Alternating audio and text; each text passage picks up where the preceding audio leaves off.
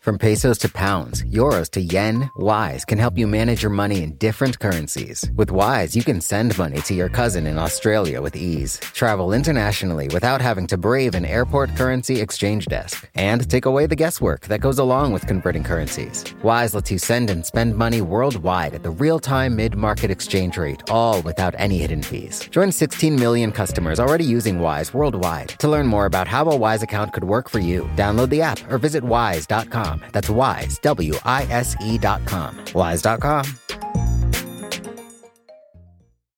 You know how to book flights and hotels. All you're missing is a tool to help you plan that unbelievable travel experience. That's why you need Viator. Book guided tours, excursions, and more in one place. There are over three hundred thousand travel experiences to choose from, so you can find something for everyone. And Viator offers free cancellation and twenty-four seven customer support for worry-free travel. Download the Viator app now and use code Viator ten for ten percent off your first booking in the app. Find travel experiences for you. Do more with Viator. A big part of what makes the Weeds special is you, our listeners. That's why we'd like to ask for your help in planning for our future by filling out a short survey. Your responses will help us understand who is listening and what content you are looking for. Go to vox.com slash survey. It takes like five minutes tops. That's vox.com slash survey.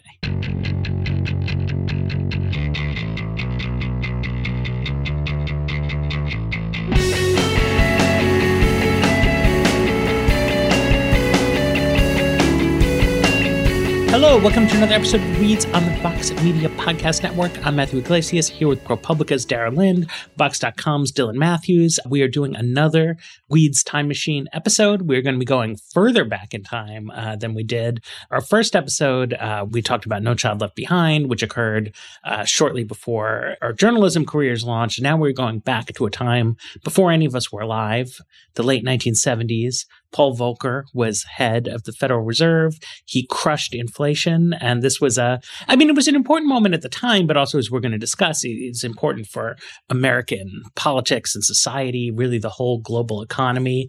So let's enter together the Weeds Time Machine and voyage back to the nineteen seventies. Ready? Weeds Time Machine.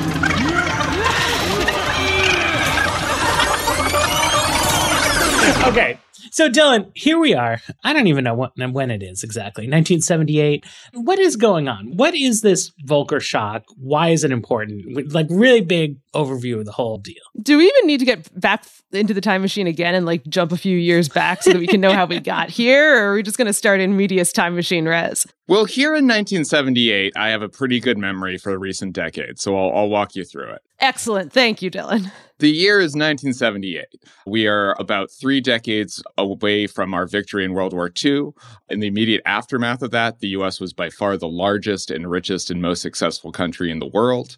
And we had pretty rapid economic growth and a pretty good economy with many asterisks for women, people of color, immigrants. Uh, for white dudes like me and Matt, uh, it was a, a good time economically. Unemployment was low. Uh, inflation was moderate. There were a few recessions, but they were generally short-lived and not that serious. And then about thirteen years ago in nineteen sixty-five, things started changing. So inflation had been below two percent. It started to inch up gradually. Lyndon Johnson had this war going on in, in Vietnam, and he kept raising federal spending for it. That added to the deficit and, and according to some economists, was adding to pressure on inflation. He was really spooked by the specter of the Great Depression, which he had, he had gone through as a young man, or not even that young a man, as a man. And so uh, he was very averse to doing anything to stop the upward pressure on prices.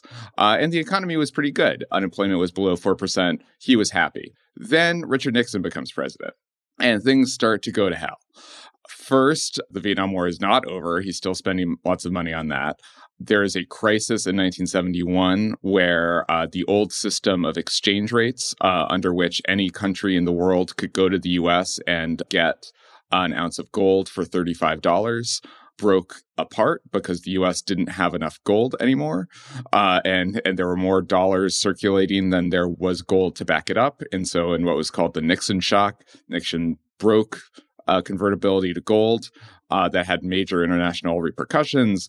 And then the biggest thing in nineteen seventy-three is the uh, Organization of Petroleum Exporting Countries, or OPEC, uh, announced an embargo on oil to the West uh, in uh, revenge, partially for American support for Israel in the Yom Kippur War. So that put sharp upward pressure on oil prices and helped plunge the U S and a lot of other countries into a recession around nineteen seventy-four, nineteen seventy-five. Uh, unemployment made it all the way up to nine percent, but also inflation was really high. And we'd never had that combination before of high inflation, high unemployment. And here we are in nineteen seventy-eight, we're, we're a ways from that crisis point, but inflation is going up again. Things are looking kind of dicey. Gas is still in short supply. It's still really expensive. The new president, Jimmy Carter, does not seem to have any more of a handle on it uh, than Gerald Ford or Richard Nixon did. Um, so that's where we're at. Things are, are looking dicey, and they're about to get a whole lot worse. And what does Volcker do? I, I want to get like a sense of like what's the whole the whole phenomenon that that we're going to discuss here. Sure. So next year, nineteen seventy-nine, Jimmy Carter is going to do a cabinet reshuffle. Uh, he's going to decide that he wants to take the head of the Federal Reserve, who hasn't been doing a whole lot to control inflation uh, and has sort of been uh, panicking amid all this crisis, uh, to be his Treasury Secretary. That leaves an opening. And he decides to uh, fill it with an old civil servant named Paul Volcker. Paul Volcker is not like a Democratic loyalist or a, a Carter loyalist by any means. At this point, he's running the New York Federal Reserve, which was the uh, most important regional bank for the Fed. Uh, he had been a senior Treasury official under Nixon and had been one of the people responsible for breaking convertibility with gold. Um, and so he was well known from that. But he also had a reputation as a guy who's going to take inflation more seriously. And that is exactly what he did, for better and worse, in ways we will discuss uh, through the rest of this hour. So what Volcker did was first announce that the Fed would be targeting the money supply. And that sounds like a technical change, but it was this big move in stating that what was going on with inflation was that there was too many dollars, too much money circulating, which was the diagnosis that people like Milton Friedman and other sort of so-called monetarists had been articulating for years now. And so Volcker made it the, the Fed's priority to limit growth in the money supply and stated that he would increase interest rates, uh, which is the Fed's main tool for, for affecting the economy, that they set a an interest rate uh, for banks doing business with them, which then affects the interest rates that banks use for credit cards, mortgages, loans to businesses, ev- anything that you see an interest rate on. And so as part of that mission to, to keep the money supply from growing too fast, he starts jacking rates up really aggressively. And it takes a couple of tries. Uh, so at first he tries in nineteen eighty.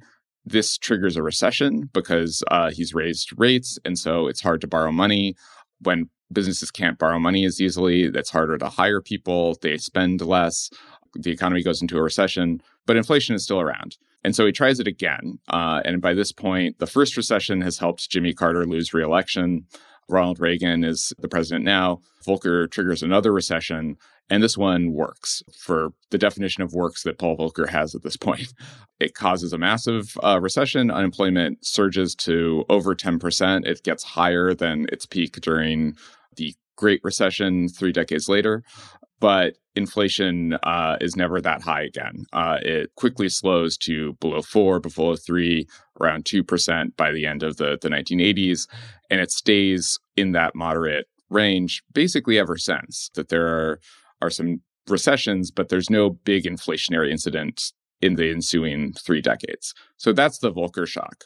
And, and I think an important thing to understand about that is like that recession was was really bad. Like there was a lot of high unemployment, a lot of suffering. But like the lesson that central banks took from it and economists and a lot of the conventional wisdom was that like this was really good, right? That having the courage to push unemployment up that high was like an amazing feat of awesome public policy. Um, and, you know, decades and decades after this, I was in Frankfurt and I was talking to uh, Jens Wiedemann, who's the head of the, the, the Bundesbank, the, the German central bank. And, you know, he's talking to journalists and he says, I have a single mandate to keep inflation under control no matter what the cost. You know, and he he pounded his fist on the table like that. Matt, you just like beat up the wall of the time machine. I don't know that we're going to be able to get out of the seventies now. You know, he's bragging though, right? Like that is the post-Volcker understanding of like what the purpose of these institutions is, that like no mere politician would ever say, I'm going to deliberately get double-digit unemployment to get inflation under control. You need, it takes an independent central banker. And it's completely changed the role, like the concept of a central bank. And and people may remember when Donald Trump started complaining about the Fed, uh, like that was considered very inappropriate, right? And I remember when Obama was president, you know, I would sometimes ask members of his administration uh, what they thought about different Fed decisions. And they would always, always, always say, we don't comment on monetary policy, right? And and that's not how it was before Volcker. Like before Volcker, the chairman of the Federal Reserve was an important government job, which like other important government jobs, it was like considered that like, of course, politicians would weigh in on what should be going on. But the lesson that was taken away from this was both that like raising interest rates uh, and provoking a recession was good, but also that you needed to like have this whole conceptual apparatus to like create the, the possibility of this like deliberate infliction of suffering, because otherwise like things would naturally spiral out of control. And, and that goes back to the sort of conventional story of how inflation got so high in the first place, right? Which is that the Fed had spent the seventies, or maybe, as you were saying, going all the way back to the late sixties, being just like a little too chill about small increases in inflation. Right. And specifically an idea that the Fed was a political actor that was serving the interests of politicians in the U S government. And I think the conventional explanation for what happened is that that undermined the credibility of the Fed. And so what you're talking about, about sort of this image of Paul Volcker as this hard ass who's willing to make the tough decisions, in part cultivating that image was the goal. Because when you cultivate that image, you're sending the message to markets that they mean business and are not going to, to back down. So not his immediate predecessor, but two predecessors before him was a guy named Arthur Burns, uh, who was was a Fed chair, hugely respected economist, uh, served from nineteen seventy to uh, seventy-seven, I believe. And he viewed himself, in addition to being the head of the Fed, as a key policy advisor to Richard Nixon. So he would attend cabinet and economic advisor meetings. He was in constant conversation with Richard Nixon. And we know now from, from the Nixon tapes, and it was widely rumored at the time, that Nixon was basically ordering him around. Nixon was saying, you can't raise interest rates too high because I need to run for re-election, and I can't win re-election if you engineer a recession. He was asking Burns to sort of coordinate with, with the policies of his Treasury.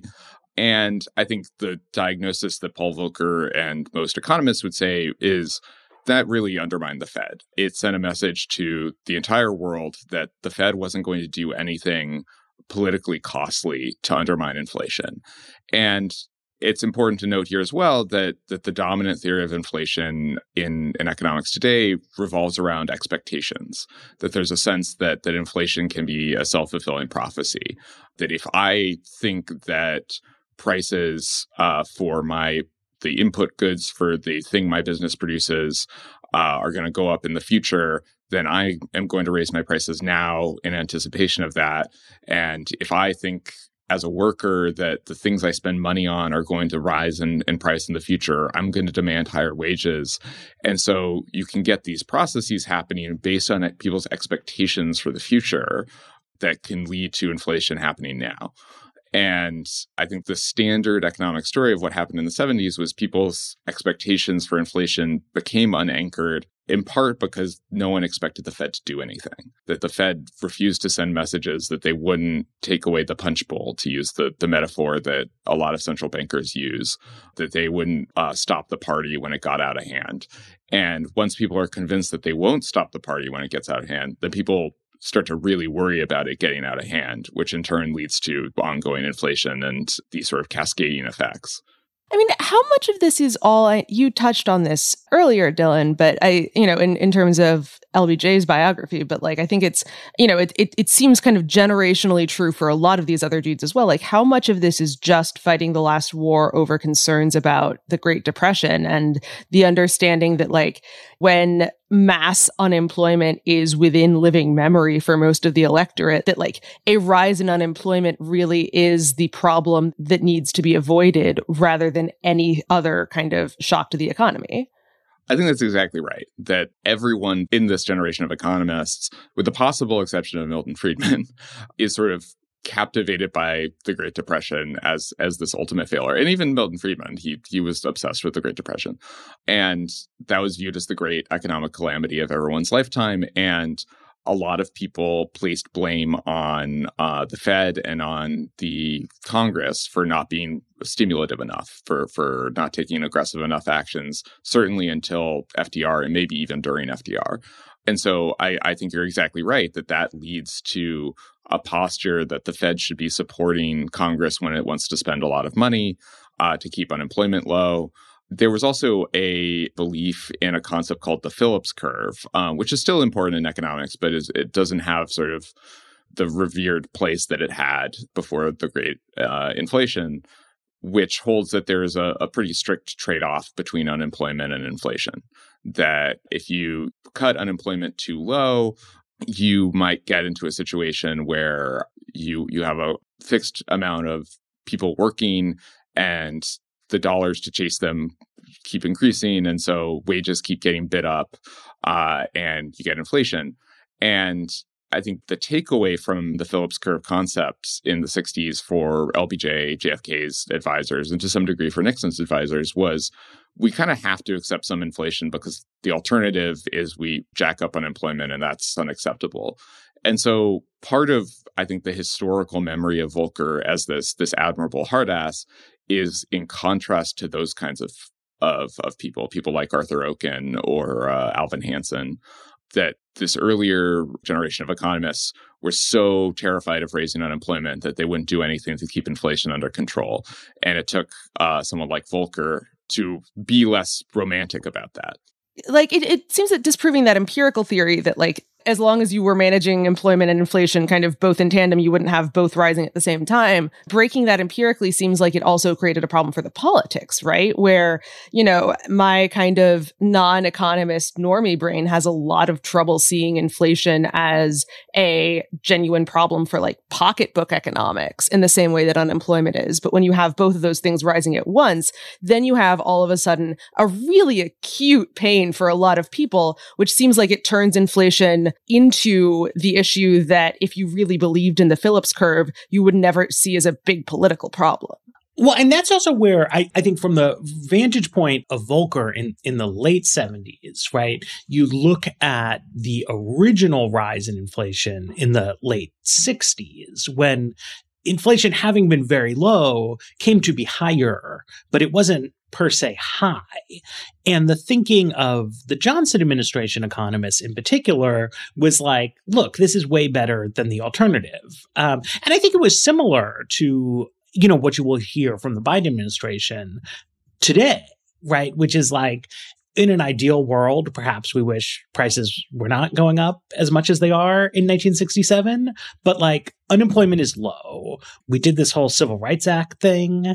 We have the war on poverty going on. Like we are trying to incorporate like all these like baby boom kids into the economy. We're trying to create opportunities for African Americans who've never had them before. Uh, we're trying to stop communism, right? And so it's like four percent annual price increases is like a small price to pay for all of this. And what Volcker comes to think by and others by the late seventies is that this was wrong, that that was too optimistic to think that you could go from two to three to four to five and then just stop was mistaken, that once you lost credibility, that once people decided in particular that it's like, look, it's totally true. It's nineteen sixty-six and you're thinking about slowing the economy down and you're like, nah, Like, this is not the time for it. But nineteen sixty-seven isn't the time for it. sixty-eight isn't the time for it. sixty-nine isn't the time for it. By seventy-one, you're like, maybe money doesn't have to be backed by gold, right? And it's like, it never, it never stops, right? By the time Volcker does this, inflation is so high and unemployment is also high, and everybody is like, this is really bad. We need to do something. But the post-Volcker consensus becomes, well, we really should have stopped this like ten years earlier, right? That instead of blaming Volcker for having let unemployment get so high, that Volcker is the hero and the villain is the Johnson administration economists who didn't nip this in the bud. Right. And so now going forward, we have to say all the time, the Phillips curve, you know, Dylan mentions this relationship, right? And people start thinking, okay, the Phillips curve is a statistical regularity, but when policymakers decide that they can exploit this, that they can just say, oh, we're going to move to a different point on the curve, that things go out of control because uh, actors in the economy have rational expectations and they see that you're trying to bring up the price level. So they raise prices, right? And, and things kind of spiral. You know, I think normal people probably never really bought into this like elaborate economic theory. Um, if you really want to make economists angry, you can say to them that the reason inflation was so bad in the seventies is that there were these oil embargoes, and that made the price of oil really high, and that people uh, buy gasoline a lot, and also that goods are shipped in trucks. And so that having a shortage in oil is really, really bad for the economy. And then you can say that something that happened in the eighties is that there weren't any more oil embargoes, and also there was a lot of domestic oil drilling in the United States. And like they will get so like the the, the rage Uh, that will that will wash over them. This is like considered like the like the worst idea, because really it's a very important monetary policy story. And I say it not just to mock. Uh, Christina Romer, who I love, is a great economist, great economic historian. Um, she has this paper that's like mostly about times when the Fed let unemployment get too high, but she also cites the seventies period. She says that like the biggest mistake in central banking is to think that the central bank can't control the economy, and that this is what they got into pre-Volcker, that under Burns and uh, who was it, Miller, they were making all these excuses for themselves, and they're being like, oh, like blame the Arabs or blame the war or like Nixon is crazy, but that like at the central bank, like it is always you, you, you, and that as soon as they had a Fed chair who was like, fuck this, I'm going to make inflation lower, it got lower, right? And so she says the same thing about the Depression and, and various other times going in, in the other direction. But still, I mean, I was not alive in the seventies, but I but I know people who were, you know, and if you just like ask them like what was going on, they'd be like, well, you couldn't get any gasoline. And it's why public anxiety about inflation today, I think, peaked months ago when the pipeline was broken and you couldn't get gasoline, because like to normal people, that's what the inflation of the seventies was. It was gasoline shortages. But if you want to understand like American economic policy, it's that like that is like that's not what Volcker thought. And and everybody who's anybody for the past forty years has decided that he was correct and that this was a monetary policy issue. Right. And I mean, I I think to Dara's point about not viewing inflation as a pocketbook issue, for the benefit of millennials, elder and, and younger like us, and Gen Zers and other people, it was a real pocketbook issue. Like, not just the gasoline shortage, which was real, and people would wait hours uh, in line to get rationed gasoline, if not pay tons and tons of money for uh, to fill up at a, a higher priced outlet. Because interest rates were rising, you had fifteen, sixteen, seventeen percent interest rates on mortgages. And I don't own a home now. I have in the past, like I had like a two point seven five percent interest rate on mortgage. It was like trivial. But imagine your loan balance doubling every few years uh, because you have such a huge interest rate. It made sort of owning a home, which is very important in how Americans think of themselves as a society, very, very difficult. You typically were seeing your wages in real terms fall year after year as opposed to increase. People are very used to, to having their incomes rise regularly over the course of their career. But if goods are, are rising in price too fast, that won't happen. And that was sort of the situation in the seventies. And I think one point that Brad DeLong, who's, who's done some historical work on this period, has made is that you sort of had to go through that experience and have the public get that outraged about inflation per se for what Volcker did to be possible. He has some line in, in his his chapter on this where he says, you know, if Arthur Burns had tried to do this in nineteen seventy-two, nineteen seventy-three, like he would have been shot out of a cannon. Like there, there was no demand for it. No one thought this was a big enough problem to justify the things that Paul Volcker did. But by nineteen seventy-nine, nineteen eighty, people did think it was a big enough problem. People were were living with very real material costs of inflation and, and came to view it as the biggest problem in the country if you look at sort of polls of what people's priorities were. So that's, that's a sort of hard thing for people of our generation to wrap our heads around, but it was real. It was like the biggest economic problem in people's lives at that period. And this, I think, and we should take a break after this, but it brings us back to what we were talking about, about the kind of image of the uh, politically independent hard ass, right? The combination of economists looking back on this and saying, well, what really should have happened was for things to change starting in the sixties, and the political reality that no one would have realized in the sixties that it would have been a political liability, and therefore anyone who understood themselves as a political actor made a perfectly rational decision to like not touch inflation for the ensuing decade, led to the assumption that in order to keep things under control, you needed someone who was politically insulated enough to make decisions that no political actor would like. Let's take a break and let's talk about what, what actually happened. Support for The Weeds comes from Not Another Politics podcast from the Harris School of Public Policy. With the constant news cycle, there's a lot of noise out there. Opinions are plastered all over social media. Pundits are throwing out hot takes without any sort of context. And it's only getting worse as we dive farther into election season. We know that if you're listening to us at The Weeds, you're looking to cut through all this. And if you like this show, you might like Not Another Politics Podcast.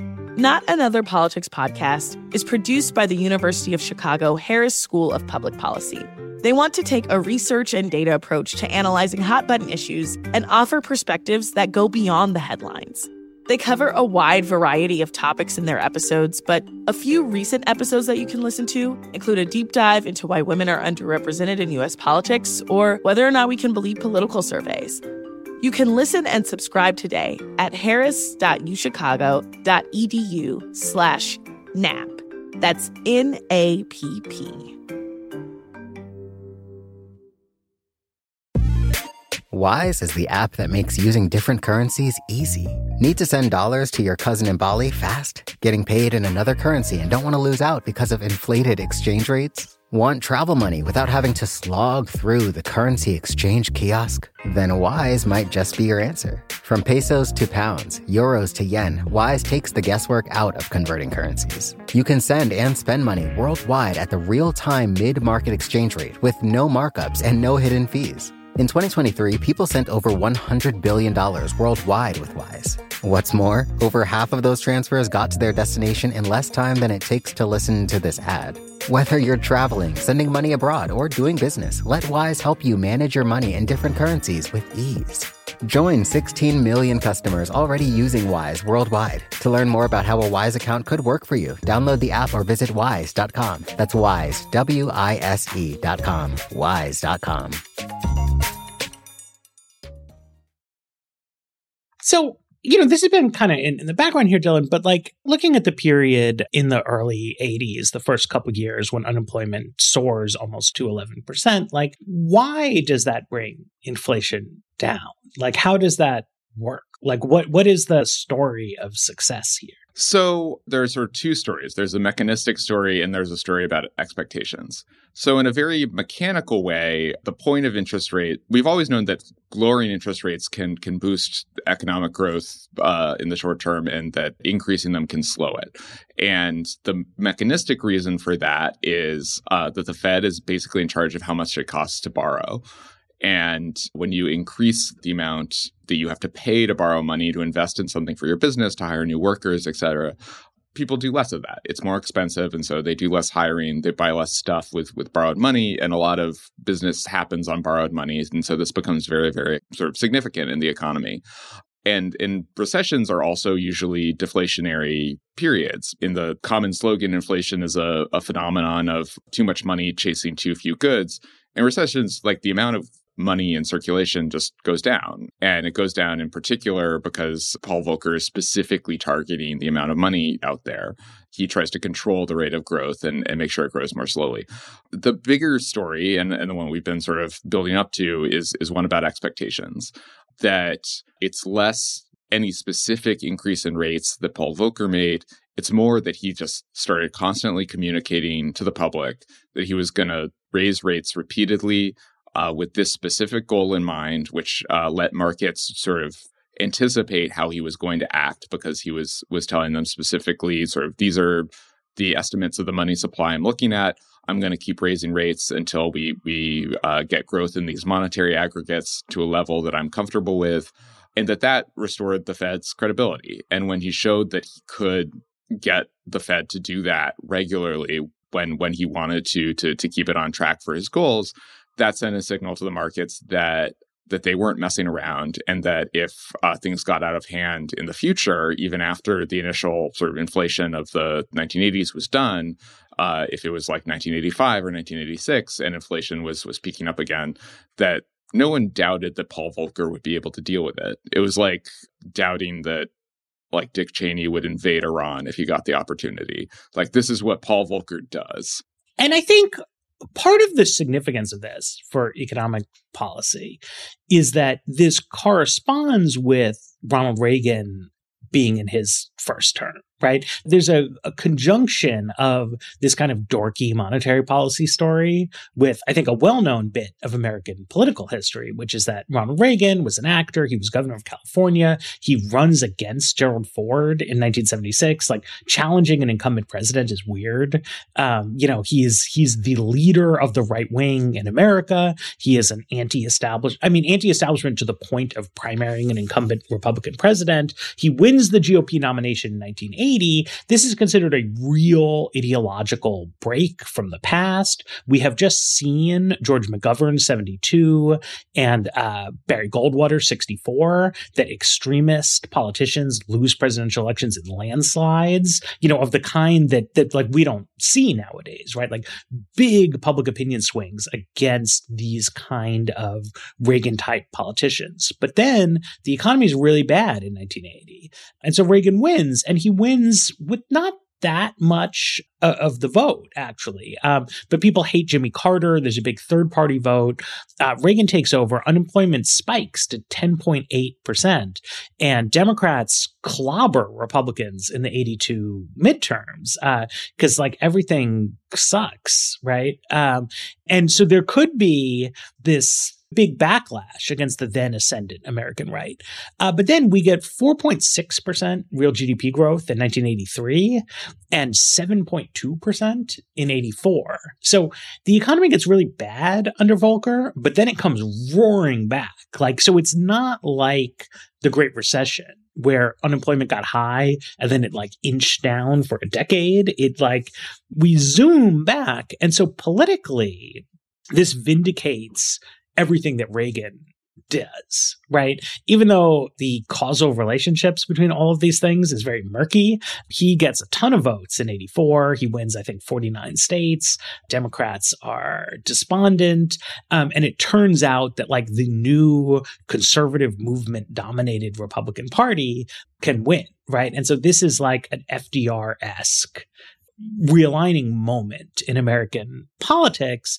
And it would not have happened if not for the bad economy in nineteen eighty and the very strong economy in eighty-four, which all the like smart economics people think was largely about monetary policy rather than anything else. But it like it permanently shifts everything in the sort of American political regime. Um, and to Volcker's credit, though, right, it's like I don't think he ever would have become a hero to economic policymakers if not for the rapid recovery, right? That if this had been a kind of two thousand nine style situation where unemployment was super high throughout like all the eighties and Reagan was a huge political failure and stuff like that, people were like, like this doesn't work. Uh, but it was the apparent belief that you could not only inflict the pain and beat inflation, but then like flip the switch back on, that I think made this seem like like a good idea. Right. It's part of why it was credible. Like Dylan was talking about expectations and credibility, but it's like it, it was credible because it ended with the incumbent president being reelected in the landslide. And it made it seem like all this Nixon era stuff where you're like, no, you can't do that, was like sort of misguided, that like actually you could do that because you could just flip it back the other way at the end. Yeah. To prepare for today, I, I read Paul Volcker's memoir, which I don't recommend. But the pivotal trauma of of the book that he comes to again and again and again is that at some point in nineteen eighty-four, he gets called into uh, – it's not the Oval Office, it's the library in the White House – for a meeting with Ronald Reagan and James Baker, who at this point is, is chief of staff. And James Baker uh, looks him in the eye because Volcker says Ronald Reagan couldn't look him in the eye and do this. And James Baker looks him in the eye and says, you are ordered not to raise rates in nineteen eighty-four. Um, you are not allowed to raise rates until we win re-election. And as we were discussing before, Volcker views this as like the worst thing that has ever happened to him, that th- this is a, a cataclysmic violation of Federal Reserve independence. But he also says, I wasn't planning on raising rates anyway, so I just didn't, and I didn't tell anyone about this. And so this sort of speaks to Matt's point about there being some serendipity here, that maybe if he had separately decided that he wanted to raise rates, or maybe if, if James Baker hadn't decided to bully him like that, the political history of the decade would, would look different, but the timing worked out exceedingly well. There were some other sort of aspects to the Volcker shock that I just want to like put a, a line under this. Like the rightward turn in American life and politics over the last thirty years, like owes as much to Paul Volcker as anyone, like certainly as much as it does to Ronald Reagan. It wasn't just him.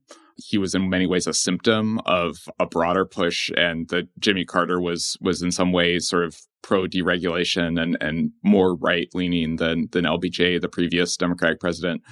But Volcker basically affects Ronald Reagan winning the election. There's a lot of recent historical work suggesting that that the Volcker shock uh, helped lead to the financialization of, of the economy overall.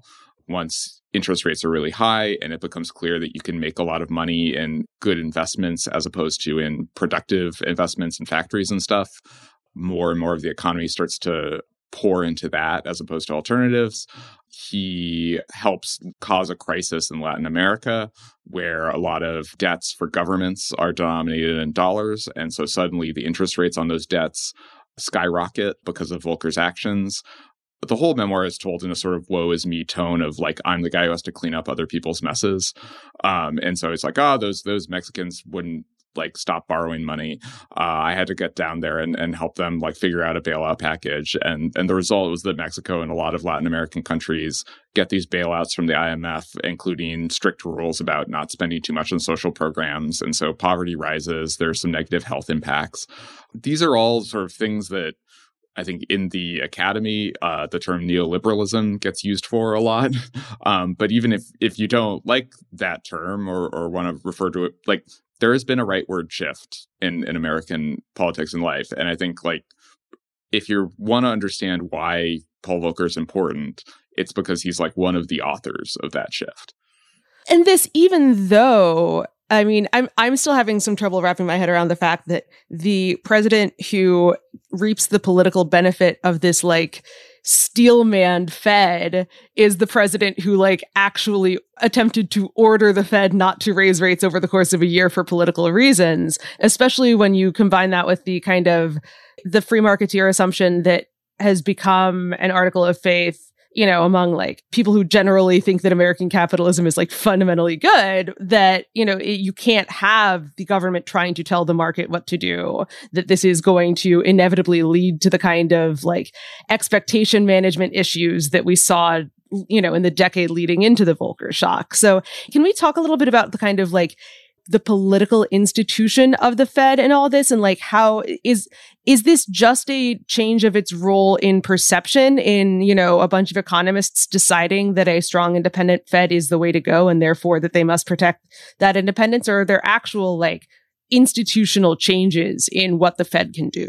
So that, that can speak more to sort of possible institutional changes. The big change to the Fed in this period sort of legally was uh, in nineteen seventy-eight, they passed the, the Humphrey-Hawkins Act, which was originally going to be much more expansive, but in the form that it took, it mandated that the Fed pursue full employment and price stability. And so many central banks around the world are just tasked with reducing inflation and ensuring price stability.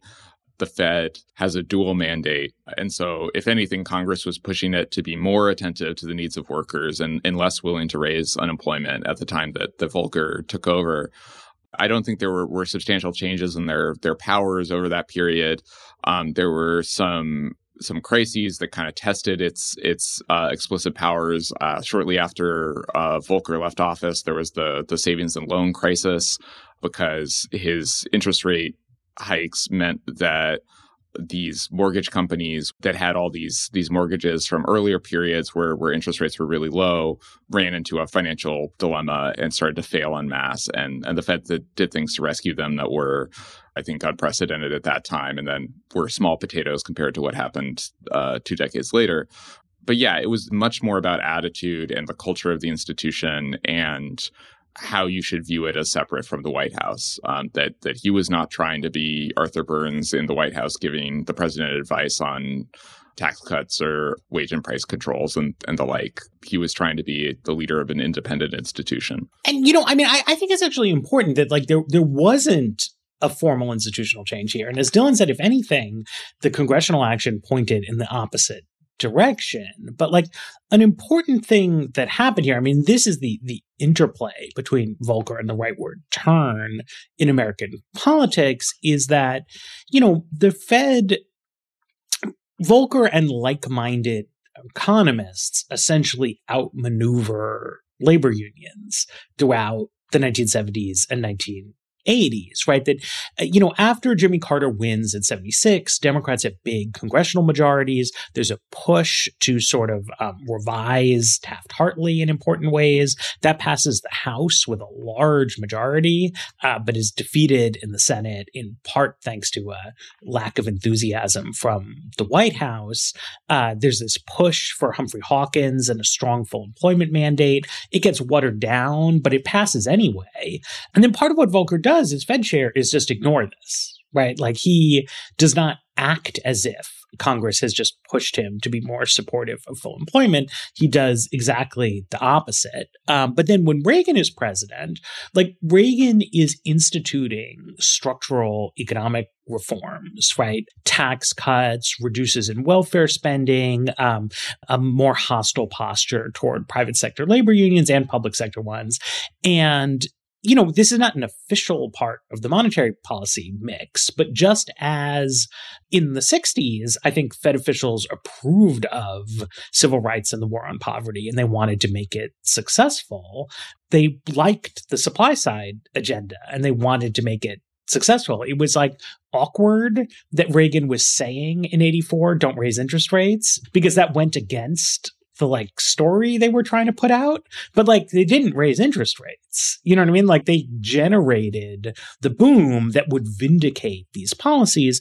And that's something that you see now recurring through history, right? When Bill Clinton takes over in nineteen ninety-three, there is a kind of threat slash deal from Alan Greenspan, which is, if you do a big fiscal austerity package, I will keep interest rates low.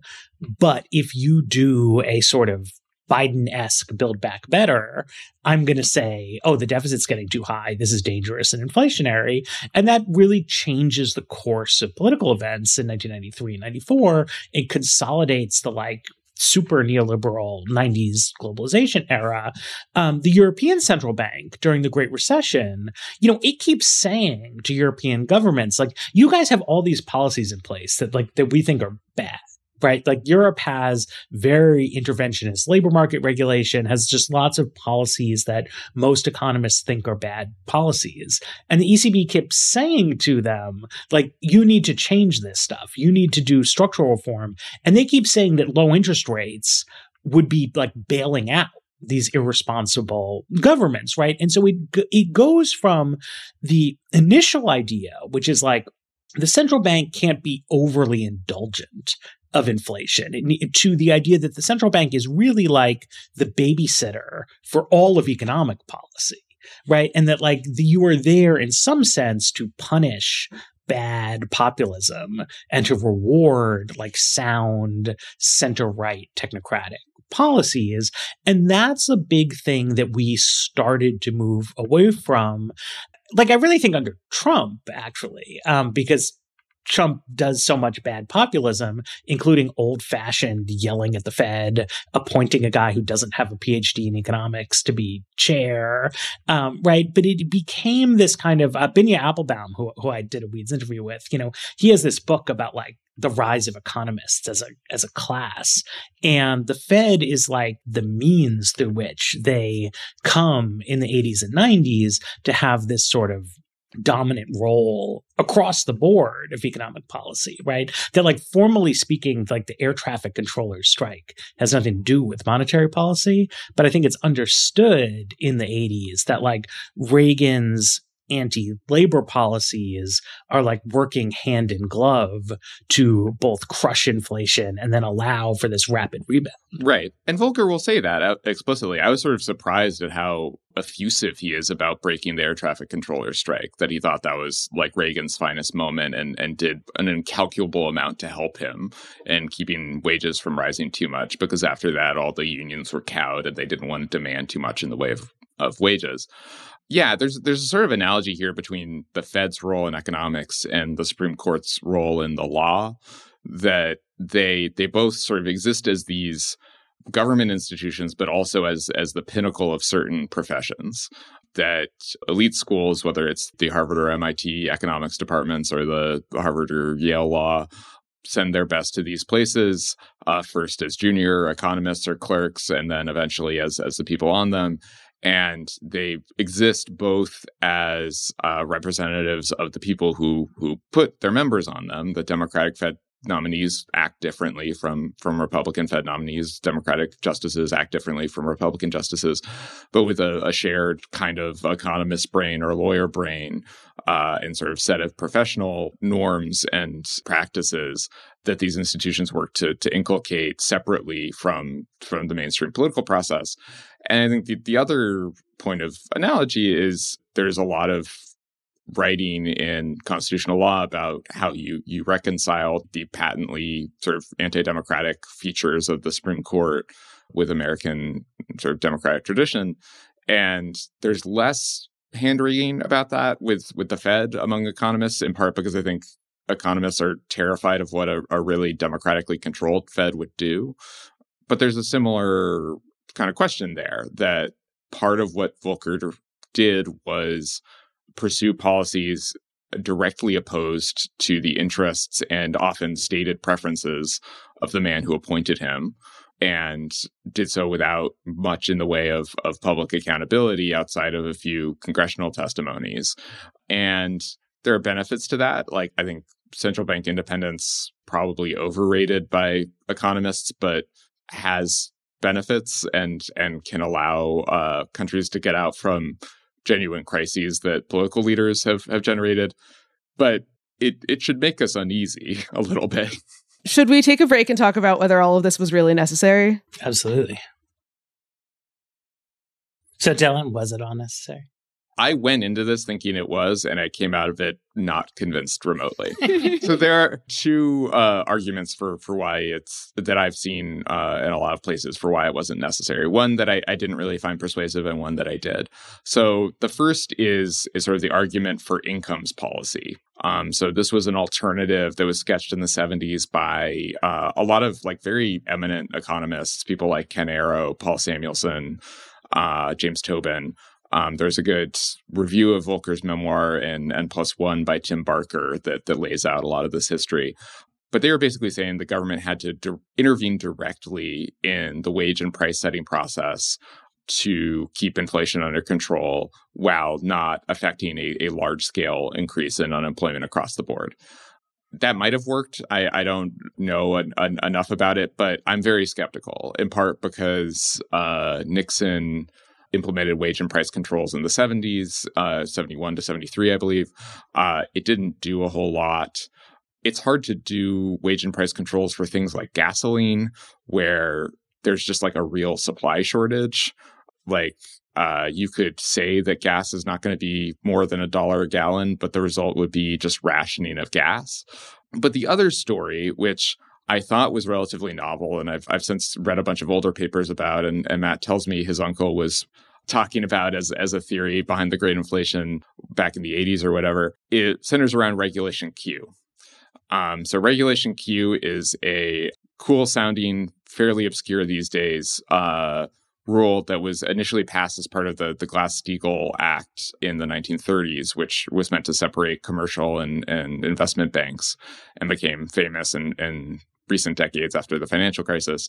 But one, one element of that act uh, was a cap on interest rates that uh, people with checking or savings accounts could earn. The idea was that competition between banks to give out as much interest as possible in the nineteen twenties had led them to try to finance those high interest rates they were giving savers by doing riskier and riskier sort of speculative activity. And so the idea was that by by capping interest rates, they wouldn't compete with each other that much. They wouldn't have as much motivation to do risky speculation of the kind that helps lead to the, the stock market panic in nineteen twenty-nine. All well and good. In nineteen sixty-five, a weird thing starts happening. The Federal Reserve's uh, interest rate that they charge exceeds the four percent cap on, on deposits. So from there on out, and then dramatically uh, over the course of the seventies, as the Federal Reserve rate exceeds the cap by more and more and more, anyone who's keeping their, their money in a checking account or a savings account is basically a chump. They're making below market rates uh, for, for what they're saving. The result is, obviously, people pull their money out. Uh, they're they're losing money in, in opportunity cost terms compared to, to what the market should be paying them. They pull money out, they spend more, which which contributes to inflation. And at the same time, because they're pouring money out, uh, banks can't make as many loans because they're limited uh, in their ability to make loans based on, on how many deposits they have around. And so there's a credit crunch. Businesses can't get access to loans as much, which leads to recession. And so that causes both the inflation that you see in the, the seventies uh, and the recessions of nineteen seventy-four seventy-five, and contributes uh, to the, the ones that Volcker directly caused. Um, so this is a story I find very persuasive, and it seems to explain the timing slightly better. Uh, I should say here that Regulation Q was basically repealed in the late seventies by the introduction of things like money market funds, which offered market rate returns and functioned very similarly to savings and checking accounts. And so people could just put their money in those and wouldn't have the disadvantage. And as soon as that happens, you start to see inflation going down. And so this is an argument in a paper that some uh, Wharton and N Y U researchers came out with recently.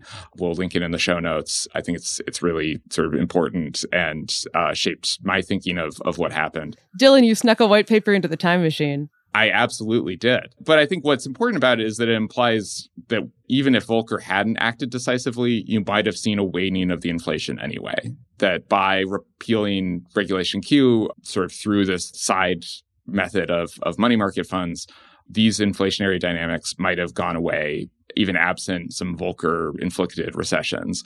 And if that's true, that's that's a real tragedy. So I, I do think, though, right, that when we talk about these kind of like two anti-Volcker narratives, and we talk about Volcker's significance as a kind of apostle of neoliberalism, that we need to keep in mind the fact that these counter-narratives have different implications, right? Because because the incomes policy people, they were old New Dealers, right? And what they were basically saying was, look, during World War Two, the Office of Price Administration kept this all in check, right? Um, we did not have an inflation problem then, despite massive government borrowing, unemployment that was in effect below zero. And like, that's what all the, like, we can do it, like housewives into factories stuff was, and uh, very low interest rates, right? So the idea of incomes policy was you could go back to wartime style solutions. But you would have to go as far as they did during the war, right? You couldn't just put price controls on gasoline. You would have to ration gasoline. Um, you would need to ration probably um, house construction and try to redirect capital toward like oil industry investment, right? Like a very ambitious, centrally planned economy. Nixon couldn't like make it work, right? And it's difficult to kind of make it work. Go. The Regulation Q points toward another idea, which is that the real solution just was neoliberalism, right? That like the inflation was caused by this excessive regulation of the banking sector. And you could point to other things that played into it too, right? That like when private sector unions were more predominant, a lot of workers had automatic cost of living increases in their contract. So when the Arabs shut down the oil supply and the price of gasoline goes up, some people's wages would just like automatically rise to keep pace with that. And so the distortions would propagate throughout the economy. And then Regulation Q is a particularly prominent example. Well, it's both obscure and prominent, uh, but because— particularly notable. Right. It, it impacts the financial plumbing, right? And so you would say, okay, maybe we could have averted this if we had been deregulating more aggressively all throughout the seventies. Right. And that, I think, is very analytically plausible if you if you look at the historical track record. But it doesn't it doesn't really like do the work that I think like Volcker's critics wanted to do. I, I every once in a while read in the in the popular press, I think Jacobin was the most recent one that does it. Like somebody will do one of these Volcker revisionist takes. And what they always want it to be is that the incomes policy idea would have worked, uh, because that leads to a conclusion that has like useful left-wing political implications. Whereas I don't really think that like banking deregulation was the true hero of Paul Volcker. Like th- that doesn't like establish the kind of claims that you would want to do to like overthrow Reaganism. Um, and in fact, if anything, it's the opposite, right? That like part of the the point of like pro-Volcker cheerleading is actually to say that like Ronald Reagan and the supply side revolution were like kind of fake and that this was actually just monetary policy that he randomly got the credit for. Reagan does not personally to get credit for Regulation Q, but it is a, a Reagan-esque idea that like we need to move out of the post-New Deal hyper-regulated economy into a more free market one. And those seem justified by like both of these kinds of theories. I do think that all of that is correct for an understanding of neoliberalism that focuses on the deregulatory aspects, which is why it's particularly like it's always wild to think about the seventies when you have wage and price controls under Republican President Richard Nixon, followed by like massive deregulation in certain industries by Democratic President Jimmy Carter. But it's also true, as we were saying in the last segment, that partly because of the like political preferences of economists and central bankers, neoliberalism has become this more robust moral economy of like who ought to be the winners and losers in an economy. And this idea of central banks being unable to act too aggressively to lower unemployment because runaway inflation will end up being more painful than just accepting a certain level of unemployment is, is itself kind of a moralized thing that in addition to just the basic capitalist acceptance of like creative destruction, some people will lose their jobs. That's just how, you know, the market works. There is this acceptance that it would be bad to pay too much attention to the unemployment rate, which is, I think, what you see a lot of reaction against in the twenty tens when there's, you know, this very slow comeback from the Great Recession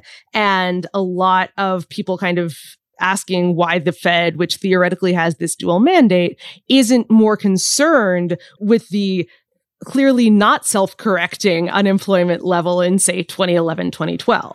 Right. And so I think that's exactly right, that the ideological implications of these arguments is are, are very different. I can't leak it since I don't think it's publicly available yet, but I, I read a working paper by Tim Barker and, and Jacob Fagan arguing that the the inflation in the U S and also a similar stagflation in the Soviet Union were both caused by defense overproduction in the fifties and sixties, which has fascinating ideological implications. um, but I think for right now, for the political economy of, of twenty twenty-one, both the Regulation Q story and the incomes policy story do similar work. So like you you often hear people like like Larry Summers, Olivier Blanchard, other eminent macroeconomists uh, raising a concern that the U S uh, is getting uh, too profligate with uh, federal spending. The Fed is too accommodative of this. Uh, one piece of evidence for this is that the idea that unemployment can go too low was sort of institutionalized in this idea of the NAIRU, or the non-accelerating inflation rate of unemployment, and that Jerome Powell has been going under everyone's estimate of the NAIRU for years and years with no negative consequences of any kind. So all these economists are worried at that combination of a loose Fed and, and a free spending Biden. If the Regulation Q story is right, even though it's sort of a deregulation story, we don't have Regulation Q anymore. And like no one's proposing that we bring it back. And so I think one takeaway that the authors of that paper make is we really shouldn't expect a rerun of the precise dynamics of the nineteen seventies because we don't have this, this dumb regulation that caused a bunch of problems back then. We have a really robust sort of savings network out there. Interest rates are still low. And so I don't think there's any risk of anyone being mad about getting four percent interest on a savings account um, these days. I mean, here's here's one one way to think about it, right? Because you you look at the, you know, the, the inflation that, that's happening this year is, you know, I have a car. Um, my car's kind of old. It's pretty shitty. I was kind of thinking about replacing it. Uh, but then I've been looking at what's going on with car prices, and they're up a lot. And so my reaction, which I think is a very normal one, is like, I'm actually not going to go buy a car for no reason uh, right now, even though I might enjoy it in some sense. Like, this just seems like a, a bad time to make a purchase like that. And that is the kind of response that, like, should block inflationary spirals. Right? It's like cars get expensive, so people don't buy them. So eventually they get cheaper again, versus the inflationary cycle is like, holy shit, I better buy a car now because they're only going to be more expensive in a year. And, you know, so one question is like, well, why, why are we not seeing that like purchase frenzy right now? And so one theory, the mainstream theory, is actually like a little bit weirdly psychological. It's that like Jay Powell has all this credibility, and I am not rushing out to preemptively buy cars because I feel credibly that the Fed will not hesitate to enforce its average inflation targeting regime, even though as a journalist who has written about the average inflation targeting regime, I am aware that like consumers of policy journalism frequently don't know what this is. The other theory, the more Regulation Q E theory, is like, look, I have some money that I could have spent on a car, but like the money's fine where it is. So like there's no panic. Whereas if inflation was like literally draining my bank account, then I'd be like, well, I better buy something, right? That explanation doesn't require any um, semi-mystical belief that typical consumers are like deeply attuned to theoretical issues in, in macroeconomic policy. It just requires them to be somewhat aware of what interest rate they personally um, gain on their own savings, which even that seems like a little bit of a stretch to me, but it's at least plausible. Like you could go look it up pretty easily. It is unsurprising to me that if you scratch the surface of economist conventional wisdom, you get something that is just as much motivated by folk theories as anything the economists say they're trying to reject. But are we seeing any kind of reassessment of this in light of the fact that, like, as you guys have just laid it out, the empirics of right now strongly suggest that maybe the Regulation Q theory was right all along? And, you know, is anyone updating their priors, or is everyone just kind of drawing the battle lines as they would have been drawn fifty years ago and not, or as they feel they should have been drawn fifty years ago? We're pretty early in whatever this is, if this is an inflationary moment. And I don't know that it is. I find the arguments that uh, a lot of this is like temporary fluctuations. And as, as Matt was saying, sort of the, the car market or responses to a pipeline being shut, compelling, but it took about fifteen years from the start of, of inflation ticking up to Paul Volcker sort of winning the argument and, and doing what he did. We're maybe like a few months into the recovery in earnest post-vaccination. I don't think that enough has happened to change a lot of people's minds. But I think it's interesting that these ideas are kind of coming back, that you have people like Reagan and Barker uh, and this N Y U team trying to, to think about the great inflation again. We kind of just went through this process in two thousand eight, two thousand nine of realizing we were rerunning the Great Depression. And I think if we get inflation in the near future, it will in some ways be a, a similar kind of redo of the seventies. And I think as awful as the early twenty tens were, we learned a lot from the Great Depression. It was a lot better than the Great Depression. And I think it was better in part because we had a Fed chair who spent his life as a historian of the Great Depression and did some pretty dramatic actions to, to keep it in check. And my hope is that we can sort of similarly improve on our handling of uh, inflation from uh, the last go around, but but it remains to be seen. I feel like policymakers have parked in a slightly weird middle ground, right? Where they are acting like they believe we need some revision to the post-Volcker conventional wisdom, right? Like policymakers are acting much more relaxed about inflation than that corpus of doctrines would suggest you should be, or then it caused them to to behave in the recent past, right? Um, I mean, as recently as twenty fifteen, uh, Janet Yellen was trying to preempt inflation, right? She was saying that even though it wasn't the case that inflation was over the two percent target, that she thought it might become over the two percent target soon based on labor market fundamentals. So it was time to start easing off on monetary stimulus. Now we are definitely not doing that. Right? Like the inflation is over two percent and they are saying it's fine, right? Like there's a, there's a bigger picture, blah, blah, blah.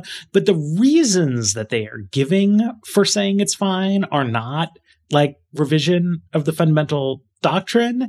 Instead, they're saying, well, it's specific to the pandemic. It's this, that, and the other thing. And I mean, I think pragmatically, like that's the right way to sort of go, right? You kind of just like ease people into a new regime of thinking about stuff. But I do wonder about it. Like, I don't, I don't think it makes that much sense, honestly, because if you really do believe that everything is dominated completely by uh, hazy mass psychology, then that has, I think, like sort of weird implications for what you need to be doing. And they're not really doing that. It doesn't appear to me that the Fed or policymakers in the White House or so on and so forth are acting like manipulation of forward-looking public expectations is the key variable. They appear to be acting like real supply-side issues are the predominant factor, but I also don't know how much action they're taking on those steps. I mean, I, I keep seeing this stuff where people are like, well, like, look how much of this is used cars, and like a, a lot of it is used cars, but it does kind of make me wonder about the old incomes policy analysis almost. It's like, shouldn't you try to do something about the scarcity of cars if scarcity of cars is driving all of our huge macroeconomic variables? I mean, I'm not one hundred percent sure what that would be, but but like it must be something, right? Like, as I understand it, one reason that new car production is not surging in response to the high price of used cars is that there are only so many uh, computer chips available, but that the chips themselves are like not particularly high end or scarce, right? And so, you know, you could try to say, look, it's like more important that we get cars than that we have new Nintendo Switches, and we need to, you know, divert chips into the critical sectors. But it's, you know, it's like America's not America's not ready for that conversation. Seems as good a place as any to, to end it. So there we go. Before the Office of Price Controls comes after your Nintendo Switch. Thanks you, Dylan, uh, for coming. Thanks, as always, to our listeners. Thanks to our sponsors. Thanks to our producer, Eric Janakis. The Weeds will be back on Friday, and the Time Machine will continue next week.